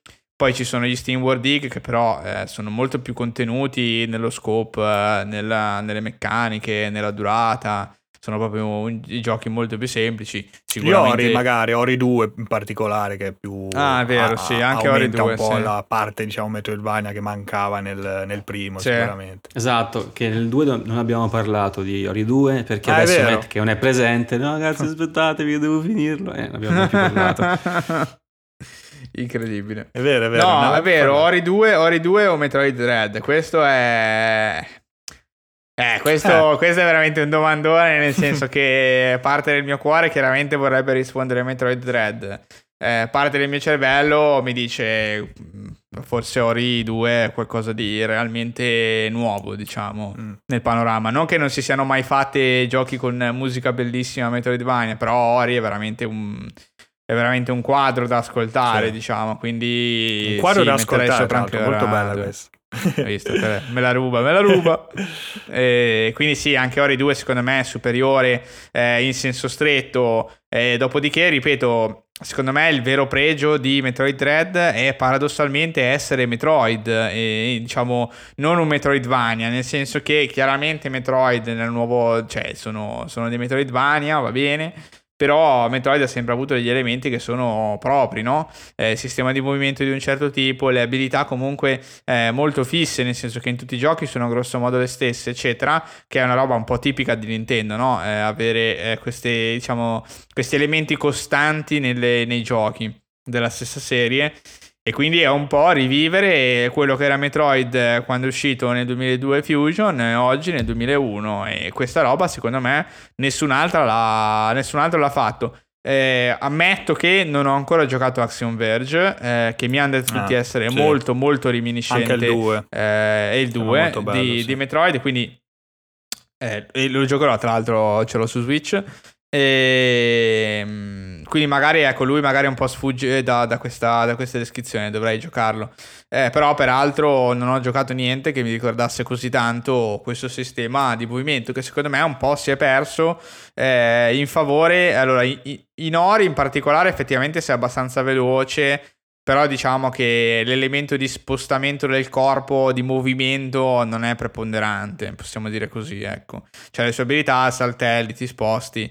Eh, in Hollow Knight, per esempio, invece, secondo me prendono una direzione completamente opposta. Cioè, il movimento è molto importante perché le sezioni, diciamo, più eh, di, di platform, se vogliamo, non, non sono poche. Ce ne sono alcune, tra l'altro, terrificantemente difficili. Mamma mia. Ehm, perché il gioco lì è già un mix più magari tra Metroidvania e platform in alcune sezioni e la lentezza del tuo movimento è cruciale, nel senso che lì è proprio eh, il fatto che tu sia un po' lento, diciamo, a creare poi determinate situazioni. Mentre Metroid si libera tanto di questa cosa, sei molto veloce, eh, sei libero da determinati limiti e parti no, con la capacità, con la velocità in cui solitamente nei giochi eh, si arriva alla fine del gioco e arrivi che praticamente voli per la mappa, come in ogni Metroid, in cui praticamente qualsiasi ostacolo non esiste più perché sei libero di letteralmente volare per la, macchina, per la mappa. Eh, quindi, insomma, una, una sensazione di diversa, ecco, non nuova, però era passato talmente tanto tempo che ha fatto piacere chiaramente che, che fosse così ligio ai propri- alle proprie regole, ecco. Chiaramente ne fossero usciti 18 eh, da Fusion a oggi, sarei qui a dire che due coglioni è la stessa roba. Un ottimo Eh, ritorno, insomma. Sì, sì, un Comunque ottimo della- ritorno, sì, sì. Rispetto Sperando, magari ovviamente, Samus sì. Returns, che tra l'altro si chiama pure Returns nel nome, però lì a parte vabbè, te- fuori tempo massimo nel 2017 su 3DS co- con Switch. Eh, veramente uscita, bruttino, era- secondo me, sì, sì. Qua invece, dai, sono- No, no, comunque il feeling premium ce l'ha, sì. cioè alla fine abbiamo citato due, comu- due produzioni comunque eh, grosse, no? Perché alla fine sì, Ori magari è media, non è effettivamente un gioco a prezzo pieno, per- eh, però eh, comunque sono due giochi premium alla fine, con un Sì, team, sì. team di, di sviluppo dietro, esperto, insomma, con, con anni, e- anni di esperienza rispetto magari all'indie dove veramente, vabbè, sempre per prendere Hollow Knight, però veramente di quanti sono, cioè, quanti Tre. sono? Tre, otto- eh, tre persone, Sì. che vabbè è anche assurdo, no? Cioè comunque parliamo anche di un caso limite particolare Sì, alla sì, fine, sì, se ci pensiamo. assolutamente. Anche se vabbè Axiom Verge anche lì è, è da solo, poi si, poi si è ingrandito, però mi pare che il primo Axiom Verge l'ha fatto da solo, ci ha messo un sacco di anni a farlo, poi il 2 invece ha fatto il crowdfunding forse col team eccetera. Eh, Di molto recenti viene in mente Ender Lilies, anche se non l'ho giocato. Ah, è vero, è vero, è uscito anche quello asiatico, quello mi pare. Sì, no? sì. Produzione- Me lo ricordo, ma non l'ho giocato Mm, neanche io. sì, Quindi... sembra, sembra bello. Eh, prima Axiom Verge ah, dalla regia ci dicono circa 10 anni ci ha messo, oh, madonna. Sì, Mamma anche mia. poi c'era Cave Story, comunque anche lì titolo classicone di tantissimi anni fa, che anche quello da, da solo, singolo sviluppatore. Sì, beh, ci sono casi, casi particolari, Eh, ma anche perché... perché- Eh no, sì, sì, eh, vai. no, di pure, di pure, scusami. No, dicevo anche perché nominiamo tutti i giochi dal 2005, 2006, 2007 in avanti, quando poi c'è stata l'esplosione indie, e quindi sono giochi, ed è un genere che è stato portato avanti dagli indie dopo, Eh, esatto, quindi poi sì, sì, tutti i team dire di sviluppo questo, molto sì, piccolini. Sì, sì, i, i grandi... Infatti un titolo che effettivamente, forse ancora più di Red, potrebbe portare Metroid al passo successivo, magari, è Prime 4, perché comunque il Prime, No, certo, certo. effettivamente i Prime sono giochi ancora insuperati nel loro essere first person e veramente esperienza Metroid, cioè di tutt'altro livello, no? Perché chiaramente Sì, sì. poi è una- un'impostazione molto più moderna, dove oggi appunto qualsiasi gioco 2D comunque anche di alto livello eh, viene preso cioè comunque eh, 2D vabbè ma ci sono mille indie no? C'è un po' comunque l'impressione quella anche perché poi a livello anche grafico artistico eccetera si fanno, sem- si fanno tante belle cose da- anche da parte de- degli indipendenti appunto mentre sul 3D sappiamo bene che è difficile infatti poi quelli giochi 3D indipendenti cosa sono Mm, tanti walking simulator no? tante avventure così in prima persona dove di fatto fai poca roba se non ascoltare, parlare, guardare, oppure sono giochi chiaramente molto più limitati tecnicamente, quindi low poly o comunque con uno stile un po' più, eh, più povero perché giustamente cioè, eh, le limitazioni di, di budget, eh, di tempo eccetera eh, sono quelle. Invece da Prime 4 ecco spero che insomma sia figo perché effettivamente quello manca proprio, cioè sarebbe una cosa anche proprio come titolo unico comunque da, da avere su Switch di fatto. Sì, sono d'accordo. Sono d'accordo. E vabbè, il fatto che Brain 4 non sia ancora uscito non è follia perché se hanno avuto dei problemi. Diciamo ecco che il trattamento di Brain 4, per quanto chiaramente io soffra nel mio, nel mio intimo che ci stiano mettendo così tanto, mi rincuora perché comunque significa che è un progetto che stanno curando alla Zelda, alla Mario. eh, quindi è un progetto che non esce se non è pronto, tanto sicuramente adesso non hanno nessuna fretta a livello proprio finanziario, di risultati, eccetera. Quindi si stanno prendendo il tempo che gli serve. Spero che esca un gioco eh, veramente quello, me lo aspetto veramente dirompente. Eh, rispetto ad un Metroid Dread che esce e ci ricorda cos'era Metroid. Ecco, ecco, Metroid Dread secondo me è un'uscita un po' nostalgica, con degli elementi nuovi, è un bel gioco. Però sì, eh, rimane un- si fonda tanto sull'ondata nostalgica, secondo me, cioè come i Metroid eh, vecchi, mentre su Prime 4 io mi aspetto che ci sia un bel salto in più. Adesso non dico che deve essere eh, open world, eh, cazzi e mazzi, anche perché il genere non lo consente più di tanto, eh, però mi aspetto che abbiano come posso dire, che stiano trovando, ed è per questo che ci stanno mettendo così tanto, che stiano trovando delle novità e poi dei problemi da risolvere circa queste novità, che è sempre il processo un po' di innovazione, che è un po', un po' sempre un po' pericoloso, diciamo, però si stanno prendendo il tempo per arrotondare quelli che sono poi gli spigoli che nascono naturalmente quando fai qualcosa di nuovo, no? E questo mi fa ben sperare. Dall'altro punto di vista, però, secondo me è totalmente assurdo che non sia ancora uscita la, la Trilogy Collection su Switch. Cioè, quella è una roba veramente che non riesco a comprendere. Vero, vero. Sì. Eh, tra l'altro si è voci- vo- vo- eh, vociferato più e più volte che era già pronta, solamente in attesa di essere annunciata. Non lo so, eh, io la vorrei tanto anche perché comunque i Prime li ho giocati miliardi di anni fa, mi farebbe molto piacere rigiocarli. eh, con questo appunto alone di mistero sulla trilogy su Switch, chiaramente non mi metto neanche ad emularli, vediamo cosa succede. Io penso comunque di volerli giocare prima di giocarmi Metroid 4, quindi insomma vediamo un po' cosa succede, spero che esca la trilogy prima, ecco.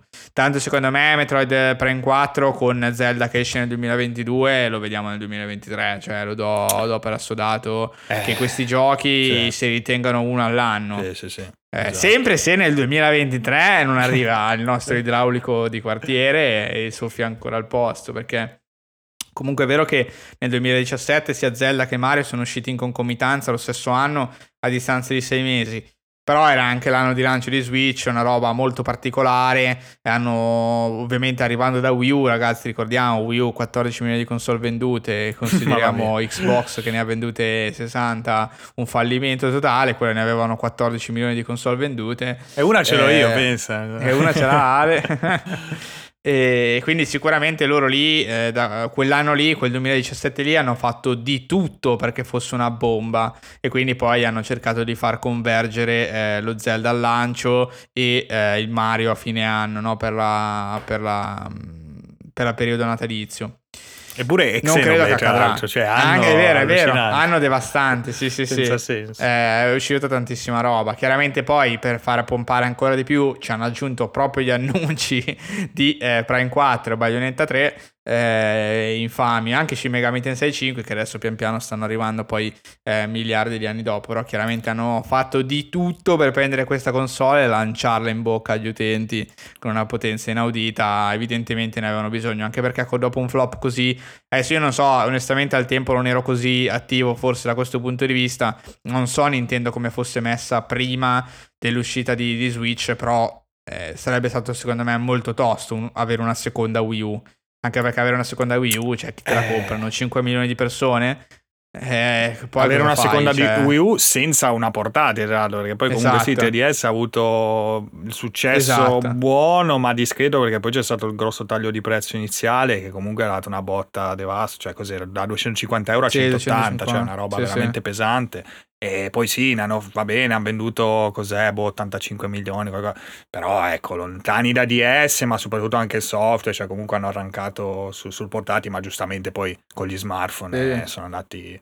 Poi invece qua con l'ibrido, insomma, il successo ce l'abbiamo sotto Sono naso tornati i giochi AAA che prima non potevano esatto. stare su, esatto. su 3DS, diciamo sì, così. Sì, sì, senza che ti cioè le texture eh, ti incrociano gli occhi, non esatto. per il 3D esatto. tra l'altro, neanche per quello, esatto. ti si incrocia perché non vedi niente all'interno.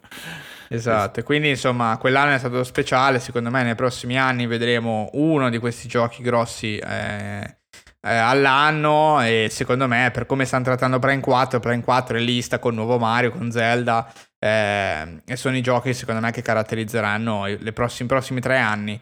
Eh, chiaramente non, adesso di Mario non se ne sa niente perché di Mario secondo me non, cioè non possono parlarne perché altrimenti uccidono il resto del mondo, eh, anche della propria roba e quindi se lo tengono in saccoccia per quando sarà uscito Zelda secondo me.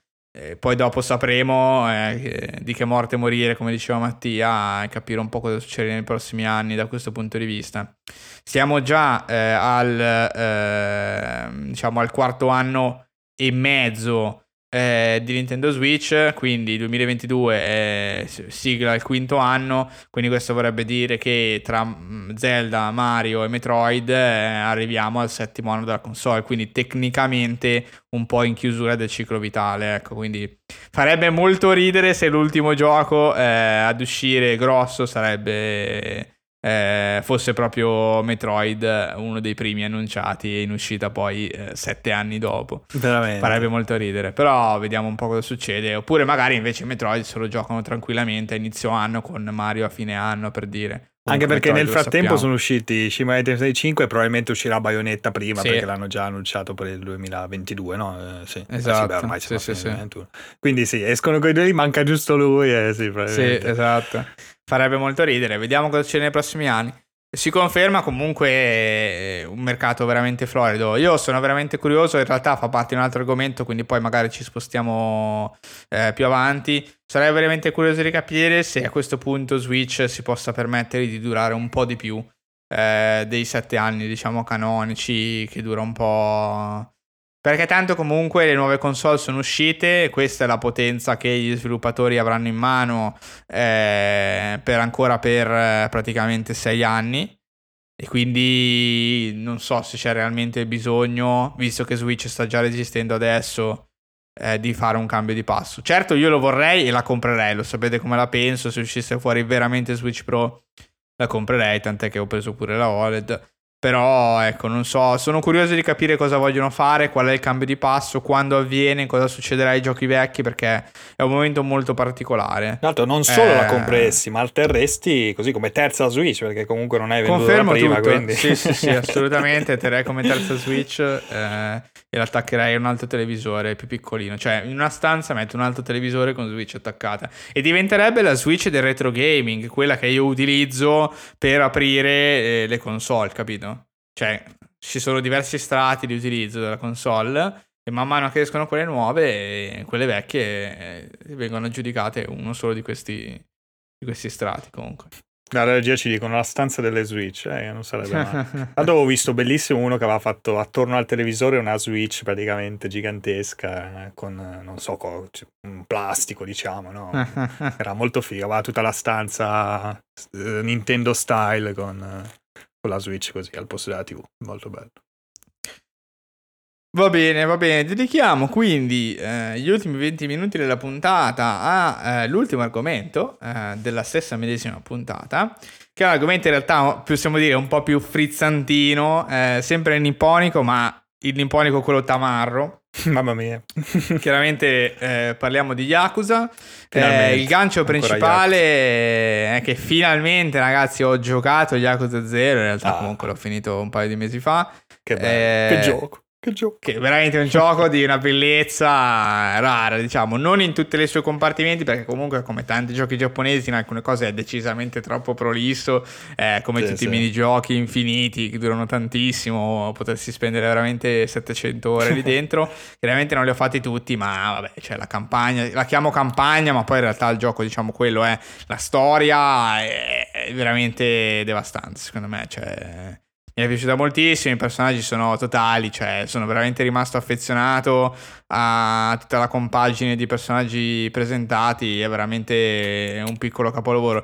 Dico piccolo perché chiaramente a livello tecnologico si vede che è rimasto indietro, quindi eh, non è che faccio sì, fatica sì. ad accostarlo a Red Dead Redemption 2, ecco, anche se secondo me eh, beh, in realtà Yakuza è un po' GTA giapponese, quindi alla fine non è neanche così eh, sì, male eh, sì, con la differenza che sì, hanno, ne hanno fatti uno l'anno per parecchi esatto, anni, esatto. quindi sì, hanno un po' esagerato da quel punto di vista. Ecco, potevano, esatto, però, però secondo me i temi, i temi, non sono così, cioè i temi sono diversi chiaramente perché sono due mondi completamente opposti, però secondo me hanno delle cose in comune che, sono, che è la capacità fondamentalmente di cioè di farti conoscere dei personaggi e di farti affezionare, anche se questi personaggi chiaramente sono diversi tra di loro, i modi di, di presentare i personaggi sono diversi, però entrambi hanno questa cura secondo ah, me. Sì, sì, beh, sì, sì, più che altro anche il setting eh, diciamo realistico alla fine, no? sì, eh, rispetto a quello che può essere appunto magari gli altri open world che abbiamo anche citato stasera, cioè gli Assassin's Creed,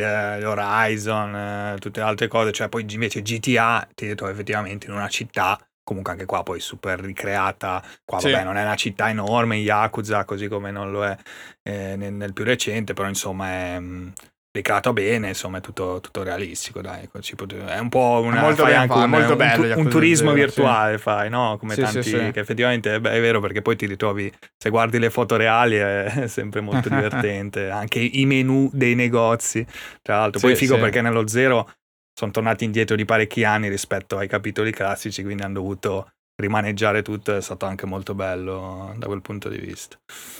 No, mi ha, mi ha, stupito anche dal punto di vista grafico. Sapevo che nonostante fosse uscito nel 2015 avesse ancora del retaggio della generazione mm. precedente. Era uscito anche proprio per PS3. Era proprio uscita okay. la versione PS3. Però è veramente pompatissimo per essere della, della generazione precedente. Cioè, almeno su PC, immagino anche su PS4. Insomma, è veramente pienissimo di dettaglio. Cioè, è pienissimo tutto. Eh, poi dopodiché l'interaiatura è quella, diciamo, PlayStation 3, appunto, sì, con i muri visibili, con eh, le strade in cui puoi camminare ma non puoi interagire con niente, eccetera. Però a colpo d'occhio mi ha veramente stupito perché sono veramente delle ambientazioni molto ben costruite, ecco.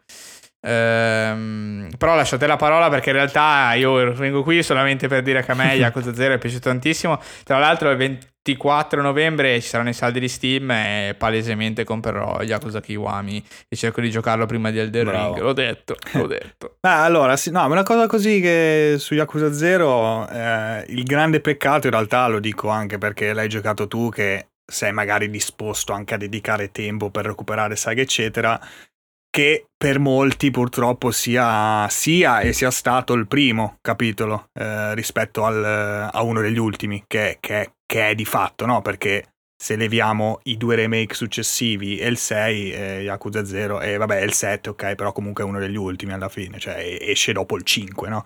Eh, è un prequel, però comunque vive, no? Di tutto il, tutto il passato. Eh, però, vabbè, cioè, non, non c'era scelta alla fine perché poi guardando le uscite, di fatto è il primo uscito su PS4 in Nord America e Europa e, e il primo uscito su Steam. Cioè, quindi chiunque, cioè, già eh, prima era un po' sconosciuta, chiaramente era solo su PS3 la serie Yakuza era solo in inglese, che vabbè, in realtà anche lo Zero è solo in inglese, però comunque era poco conosciuta. E, ehm, e pazienza, insomma, poi è uscito su PS4 che è una console comunque di super successo che ha, ha, portato anche a conoscere altri titoli e poi vabbè Steam, una volta che ti metti su Steam si sa che poi la community scopre e, e poi vabbè sono partiti, insomma, è, è, partito da lì, cioè da Yakuza 0 poi è partito tutto e giustamente tanti poi sono partiti da, da questo capitolo e vabbè da una parte è un po' un peccato. Eh, però eh, di, di, altro invece, se, finalmente mesi fa ho giocato uh, io uh, questa volta dopo tanto tempo Yakuza 7 uh, Yakuza Like a Dragon insomma chiamato da noi così hanno levato, levato, il 7 la, la, numerazione per vabbè probabilmente per non spaventare sai a volte lo fanno ci sta però di fatto è il 7 cioè comunque in Giappone esce come 7 e cioè è 7 sia di nome che di fatto, è un, seguito nella, nella, timeline degli Yakuza, no? Perché comunque gli Yakuza seguono la loro, eh, letteralmente lo, cioè, i loro anni più o meno rappres- ogni l'anno di uscita più o meno rappresenta quello che è nel gioco circa adesso non mi ricordo preciso però sì più o meno sì. A parte per appunto lo zero che è un prequel. E, e Yakuza 7 è stata l'evoluzione pazzesca secondo me di, di, questa serie. Già pazzesca. Tra l'altro arriva dopo mh, capitoli personalmente, tre capitoli non apprezzati tanto da, da, me perché, vabbè, tolti i due remake, ok, Kiwami 1 e 2, io avevo già giocato gli originali, quindi a parte insomma il cambiamento grafico, e comunque è un ottimo remake il Kiwami 1 e anche il 2 in realtà perché comunque, cioè, passando da PlayStation 2 a prima PS4 diciamo col vecchio motore come il Kiwami 1 appunto col motore dello 0 e dopo il Kiwami 2 col motore nuovo lì Dragon Engine molto figo cioè stato proprio, sono due remake diciamo da, da prendere sicuramente in, in, considerazione come tra i migliori sicuramente di qualità a livello proprio remake in senso, in senso stretto. E, ehm, e, poi vabbè era uscito su il set era uscito su, su Steam nel, nel novembre 2020 eh, perché era uscito prima a gennaio e nasce poi come se ricordate come pesce d'aprile no? non so se vi ricordate quel video dove mostravano il combattimento a turni dello, di uno Yakuza no non ricordo questo no, sì. e nel pesce d'aprile del 2019 mettono Sega mette sto video che si vedeva combattere a turni no? e dico, boh, ma che è stato il nuovo Yakuza a turni e invece poi hanno fatto sta, sta follia tra l'altro cosa mh, super interessante eh, che ringrazio l'ascoltatore Siro che mi ha passato questo video, dietro questo grande cambiamento c'è stato un, un director, che è questo Ryosuke Ori, che nasce lui da super appassionato Siga, no? C'è questo video tale che racconta che si era comprato 8 Siga Saturn eh, quando era giovane, per, proprio perché per questo amore per, che aveva per, per l'azienda, eh, quando aveva visto Virtua Fighter in sala giochi era completamente impazzito, no? Il futuro, eccetera. Poi sappiamo bene, sapete bene no? che Sega ha fatto una brutta fine eh, col Dreamcast e quindi lui super, eh, super distrutto, eh, cita proprio lì in un'intervista tipo come se avessimo perso una guerra, no? abbiamo perso no? contro, chiaramente contro PlayStation, no? che era l'altra grande, l'altro grande competitor, no? poi a livello di 3D eccetera. E, ehm, e poi vabbè, fatto sta che finisce a lavorare per Sega proprio di, per questo amore sfrenato, veramente, cioè nel, eh, super romantico tra l'altro sto, sta persona perché appunto da come, da come si racconta è veramente uno che sta facendo videogiochi, sembra insomma divertendosi veramente, cioè facendolo proprio con un piacere incredibile, cosa che in realtà sappiamo poi, no? leggiamo purtroppo ogni giorno di storie invece abbastanza terribili dell'ambiente, no? eh, quindi ecco, mi fa piacere, cioè mi piace, insomma, sperare che ci sia anche gente come lui effettivamente che riesce a tirarci fuori veramente il divertimento, cioè di andare con piacere, di far uscire i videogiochi, insomma, di far divertire la gente, eccetera, con questo lavoro veramente complesso, perché sembra, sembra una roba impossibile, cioè parli con chiunque, sembra, eh, vedi gente magari un anno dopo, come lì il povero eh, dire, lì, il presidente di, di The Witcher. Sì, eh, presi- eh, esatto, presidente di CD Projekt lì, madonna, cioè, ha fatto, è invecchiato 20 anni nel giro di, di, 5, di 7, 8, di quanti sono passati. No, ma davvero, cioè, è una cosa impressionante, ma tantissimi, eh, cioè, perdono capelli, guardate che è veramente impressionante. E sappiamo c'è stress incredibile, invece questo super sorridente, ancora, ancora abbastanza l'altro non ho visto Con però tutti i capelli. con tutti i capelli, sì sì. E quindi niente, ni, E il segreto è che è pelato in realtà, non ce lo sta dicendo. No, no, in realtà no, in realtà no. E comunque, no, questo, in pratica il video si chiama L'u- L'uomo che ha cambiato Yakuza, no? Perché questo, ehm, pensate, ha, eh, ha fatto inserire il karaoke in Yakuza. In Yakuza 3 la prima volta è il karaoke. Eh, già in realtà nel Kenzan, quello che è uscito solo giapponese, aveva, mm, aveva messo un minigioco stile sempre musicale. Non so se avete presente quei giochi dove la, praticamente le iconcine dei tasti ruotano un po' tipo, tipo a spirale, no? Invece che diciamo in altre posizioni, comunque sono quei tipo giochi di idol. Vabbè, comunque eh, Ah, ok. un- in un minigame era comunque musicale era- e dovevi premere i tassi a tempo. E poi allora nel 3 finalmente convince no, Nagoshi, lì, sa- sa- quello lì che sembra di cera, no? Quel- quello che tra l'altro se n'è andato di recente. Ah, è sì, andato sì, il dai- tizio finto. sì, sì, il tizio finto, esatto, è andato dai, dai cinesi lì di, mh, di NetEase, no? Se non sbaglio, Sì. eh, scusate, non mi ricordo.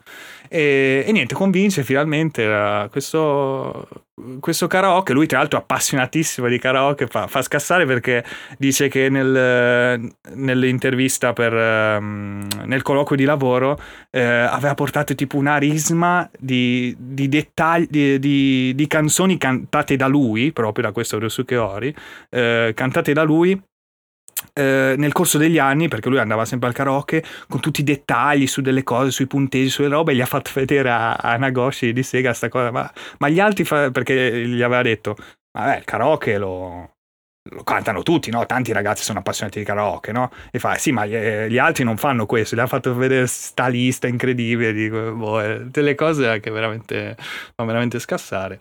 Eh, fatto sta che, vabbè, è arrivato lui e, e niente, cioè, mi è piaciuto, diciamo, scoprire che comunque a volte, no, dietro piccoli cambiamenti nascano poi in realtà eh, evoluzioni no, di intere serie eh, e soprattutto anche scalate poi di persone che veramente partono così e poi arrivano a dirigere comunque il gioco di punta di fatto della società perché è Yakuza 7 cioè è, è il capitolo principale della serie cioè me lo- che cambia pure combat system e tutto eh, e me lo fai dirigere da uno così che, che ha aggiunto il karaoke anni prima fa, fa molto ridere e Ma comunque eh, vabbè Poi comunque il 7 è il capitolo più di successo alla fine.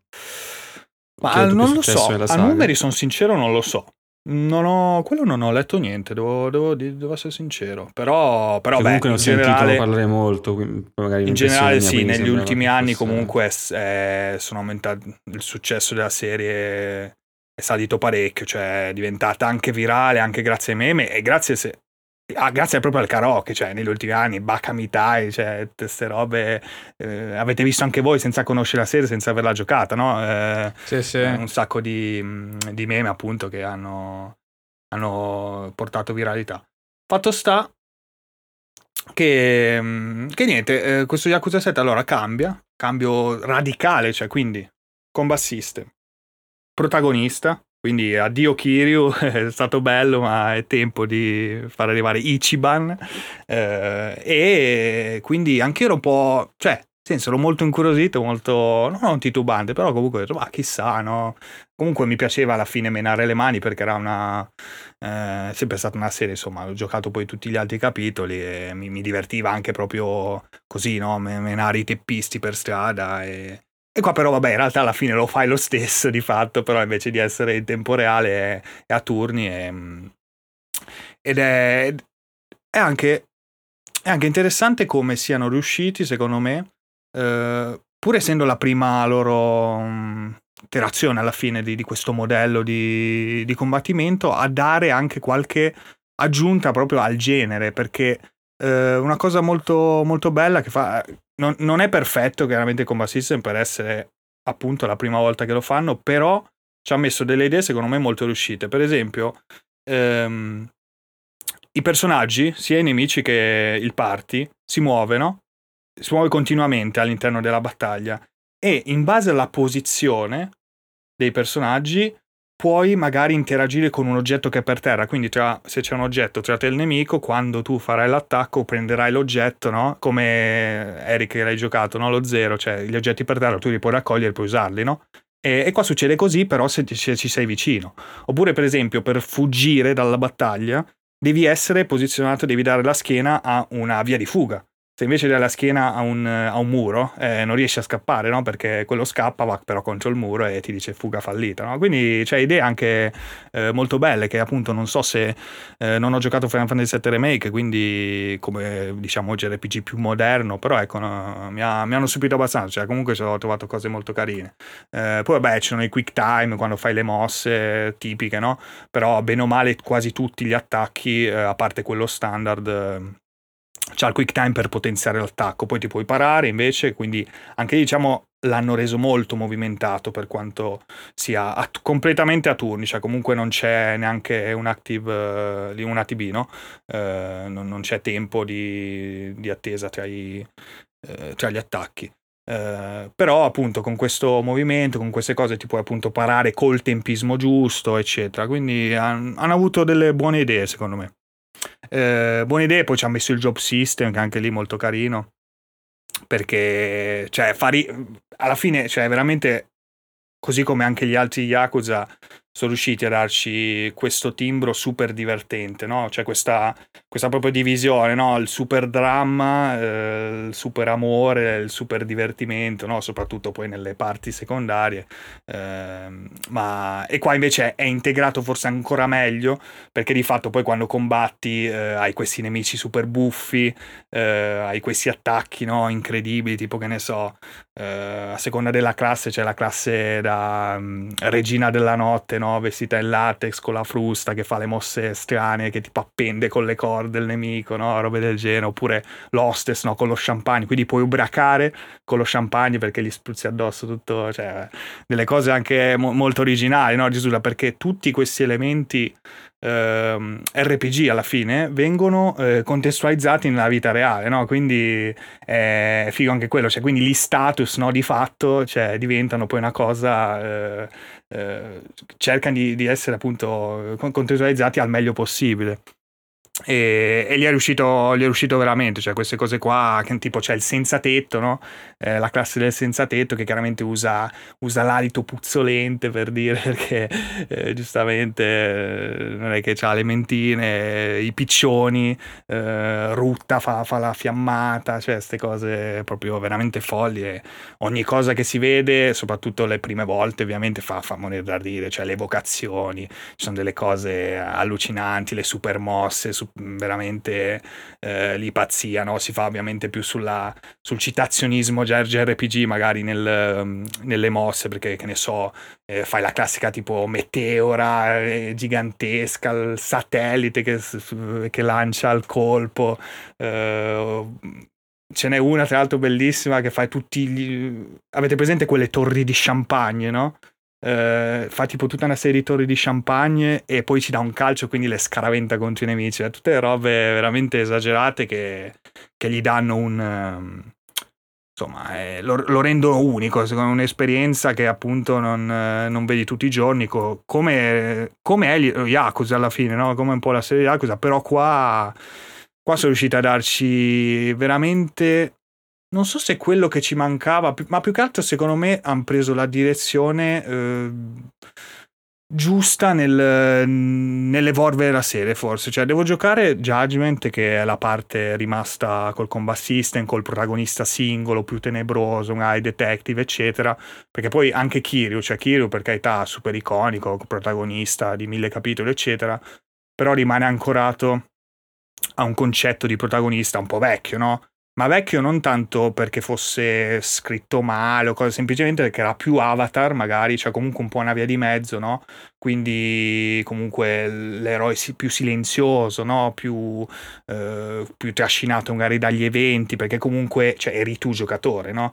E qua invece, anche grazie all'aggiunta forse migliore di tutto il gioco che è il party di fatto, eh, il party è reso veramente in modo figo e anche un po', un po persona, no? Puoi chiaramente interagire con i personaggi, andare, che ne so, al cinema col personaggio no? e vedere la reazione, eh, se vi ricordate, no? Persona 5, e quindi, è un po' aspetto social, andare al bar, eh, ovviamente parlare con loro, quindi migliorare la, il loro rapporto, sbloccare una missione, eccetera, solite cose, però è veramente riuscito bene bene, anche quando vai in giro puoi sbloccare dei dialoghi passando vicino a delle cose, quindi commentano eh, sempre in modo molto divertente. Cioè, si crea proprio eh, un gruppo che, ecco, magari a, a, volte è raro, se non nelle magari cutscene di storia in sé, eh, il loro dialogo, no? Invece qua c'è sempre un po' questa interazione che la rendono molto bene, secondo me, anche quando vai a mangiare, a seconda del, del menù che mangi, magari a volte c'è una piccola interazione tra loro che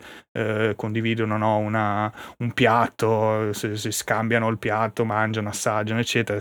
Fa molto, fa molto colore e gli ha dato un piglio in più, veramente, che, che non mi aspettavo. E non lo so, cioè non so bene anche cosa, cos'altro aggiungere perché, vabbè, minigiochi, cioè, minigiochi, ce n'è uno dei kart bellissimo, cioè, veramente eh, fighissimo, con i kart, fai le gare, chiaramente, poi vabbè, citazioni a non finire, ci sono personaggi che, che vedi, che tu sai, conosci, ma chiaramente, cioè, Ichiban non li conosce perché eh, non, è, non è Kiryu.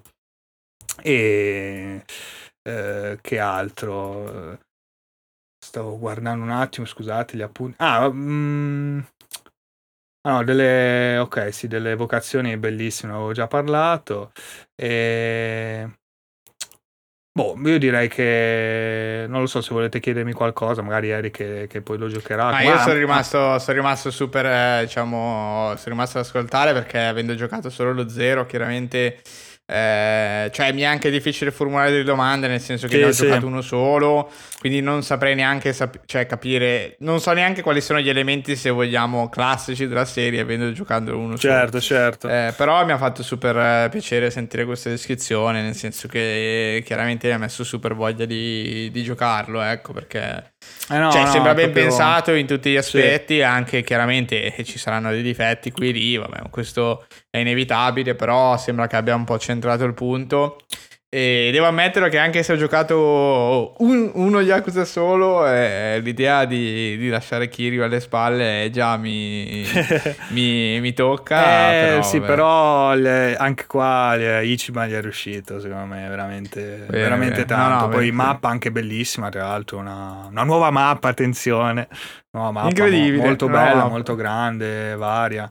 Eh, no, è veramente allora, cioè, come divertimento, proprio come, come, risate, comunque la serie mi ha regalato veramente più, di qualsiasi altra cosa, probabilmente, perché veramente alcune cose fanno fa morire da ridere e qua appunto è, è veramente alto il livello.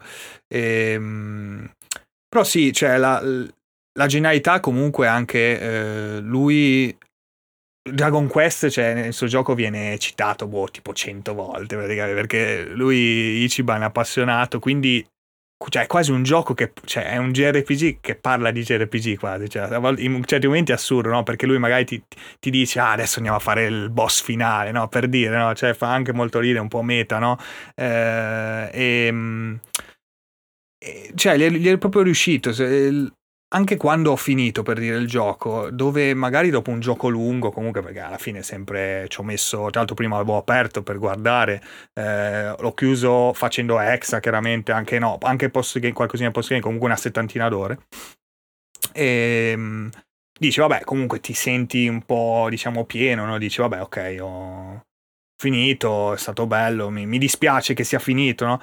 Invece qua mi ha dato una sensazione strana che... Mh, mm, Forse perché hanno basato tanto il gioco sul presentarti il nuovo protagonista eh, che anche per come finisce, cioè ti lasciano proprio la, la, la voglia di, di, vedere poi il prossimo capitolo, cioè di cosa vedrai di altro. No, non so se, se, mi sono spiegato, però davvero mi ha dato un feeling eh, particolare e piacevole anche perché, cioè, proprio col sorriso, no? Dici, invece di essere dispiaciuto per, il, per, la, per averlo finito, sei quasi contento che sia iniziato Cioè, non so se...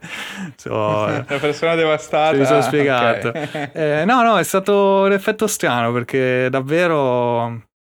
Davvero bello, davvero bello, no? C'è niente da dire, veramente. No, no, non mi, anzi, sono altre- mi sono segnate altre cose, ma neanche l'anticipo perché appunto eh, ve, le, ve le lascio scoprire, però davvero, davvero top. Guarda, si aggiustano proprio piano piano, già anche solo col prossimo, che comunque adesso idea ottima, prendersi, diciamo, alternare i due stili, quindi due serie parallele, eh, prendendosi chiaramente più tempo per svilupparne una. Eh, ne guadagnerà un sacco la serie perché come già discutevamo degli altri in vecchie puntate c'era un po' il problema proprio palese di un riciclo esagerato nei titoli vicini tra loro perché eh, per forza di cose c'è il seguito subito dopo se non era eh, se non c'era un cambiamento grosso era veramente troppo uguale al precedente cioè quello è proprio era così. Qua invece appunto Yakuza 8 sarà eh, sempre a turni, però nel mezzo c'è stato Lost Judgment, no? Prima invece di Yakuza 7 c'è stato Judgment che invece ha il classico combat system, eh, appunto stile come singolo personaggio, eccetera. Poi magari so, aggiungeranno un secondo personaggio anche a Judgment, cioè, ma quello tanto nel senso li usi comunque singolarmente, qua invece c'è un concetto diverso perché poi il gioco a turni, il party, eh, job system, eccetera, eccetera se migliorano veramente qualcosina diventa una roba, una roba incredibile perché veramente sono stati proprio bravi e l'unico, guarda, nota negativa proprio così, eh, un po', mh, ma veramente la- il pelo nell'uovo è che nel, nel DLC ha messo due classi, due job, eh, vabbè. Boh, due job a pagamento, un po', un po' così, Sì, non proprio un modo strana, elegante sì. per mettere i DLC, però vabbè. Eh, quindi ecco, quelli non ho potuto provarli, me, me li sono guardati su YouTube, diciamo, cosa facevano, molto, molto carini. Uno è tipo rocker, tipo, tipo i Kiss praticamente, fa, fa tutte le robe pazze con la chitarra. Eh, no, no, bello, bello, pieno di roba. Guarda, appunto, a parte un po' gli equilibri così, magari, chiaramente se avete giocato tanti JRPG, notate magari un po' di sporcizia qui e là, a volte si incassano un po' i personaggi quando prendono la rincorsa verso i nemici, se magari sono bloccati da qualcosa, la fisica un po' sbarella, eccetera, però davvero davvero esperienza sicuramente tra le migliori dell'anno e, e non vedo l'ora del prossimo appunto come dicevo quindi giocate Ottimo, Yakuza 7 ottimo. ve lo, ve lo beccate tanto nel pass mi sembra che ci sia ancora. Ah sì no c'è ancora perché l'ho aperto oggi quindi c'è ancora è bellissimo bellissimo bellissimo. Canzone finale poi stupenda. Bellissimo e grazie grazie Yosuke Ori per, continua così che- Tanto Ori come, eh, anche qua quasi anche Dive, Ori come il famosissimo creatore di Dragon Quest, Yuji Ori. Incredibile, stesso la cognome, legacy che si cognome, Sì, sì, una legacy incredibile. Va bene, sì, Va dai, bene, allora ragazzi, siamo giunti al termine della puntata, eh, abbiamo parlato di un bel po' di roba in realtà, direi, abbiamo fatto a destra manca su roba un po' più sul pezzo e un po' meno, dai vabbè, Yakuza 7 è ancora rilevante, dai, alla fine non è uscito tantissimo tempo fa. Eh sì, l'ho giocato un po' di mesi fa, però poi non abbiamo avuto Eh, occasione di discuterne, quindi l'ho- Certo. l'ho, ripescato e sicuramente mi sono dimenticato qualcosa di importante, ma pazienza, dai. Va bene. Ma così. sì, va benissimo così. Eh, ricordatevi voi che ci avete ascoltato fino a qui, che sono contento se ci avete ascoltato fino a qui. Eh, ricordatevi che stasera eh, si state ascoltando la puntata di domenica alle 21.30 tra i cast off. Che, Eh, aspetta, siamo generale- tutti e tre? Giusto? Facciamo... No, Sì, beh, dobbiamo sì, ancora facciamo discutere. quella cosa lì. Ah, ok, Sì, ok, esatto. facciamo quella cosa. dopo? Attenzione, quella cosa. Quella cosa lì, scoprire quindi- che- ok. dovete venire in live per scoprire fa- fa- fare, fare domande, fare domande così in live. Eh, vabbè, Eh, dai, è bello, facciamo sapere agli Sì, sì, sì. Sì, facciamo quella cosa comunque, grande retroscena, sì, sì. Eh, facciamo quella cosa, mi ero persino dimenticato, ma va bene così. eh, ok. No, que- ragazzi, ma quella cosa cosa? sono. e di cosa sta parlando? No, no, va No, benissimo. non, ale- eh, non ala- non analizzeremo il trailer del ring, eh, questo no. No, Eh, no, questo, questo no. Questo potete stare sicuri che non Forse, accadrà. Forse. Forse, forse. No, non è vero. Ehm, siamo contenti se ci avete ascoltato fino a qui, come sempre. Eh, ci becchiamo fra due settimane con una puntata del podcast. Eh, potete, quando volete, venirci a trovare nel gruppo Telegram, eh, TriCast, eh, ci trovate subito. O seguite il link eh, nella puntata. E niente, cosa si può aggiungere? Ci trovate anche ogni sera alle nove e mezza. Sì, ogni sera. ogni sera Mattia e Ale mi ammazzano. dai, lasciamo- ogni lasciamo domenica sera, ogni domenica sera eh, alle 21.30 Su Twitch. eh, su Twitch. Ma io ogni Cioè, sera posso anche accendere la webcam, poi quello che succede. Sì, poi quello che succede. succede succede, esatto. E, e niente, ci vediamo fra due settimane. Ciao ciao. Saluti di ragazzi. Ale, saluti di Eh, Ale eh, ragazzi, eh, saluti eh. di Ale. Saluti che piacciono ad Ale, che sennò poi mi fa due coglioni così. Allora ragazzi, per chiudere la puntata, saluti che piacciono ad Ale. Un saluto da Ale, Alla prossima, ragazzi. un saluto da Mattia Ciao a tutti. e un saluto da me medesimo. Ciao ciao. Ciao. Ciao, ciao, ciao.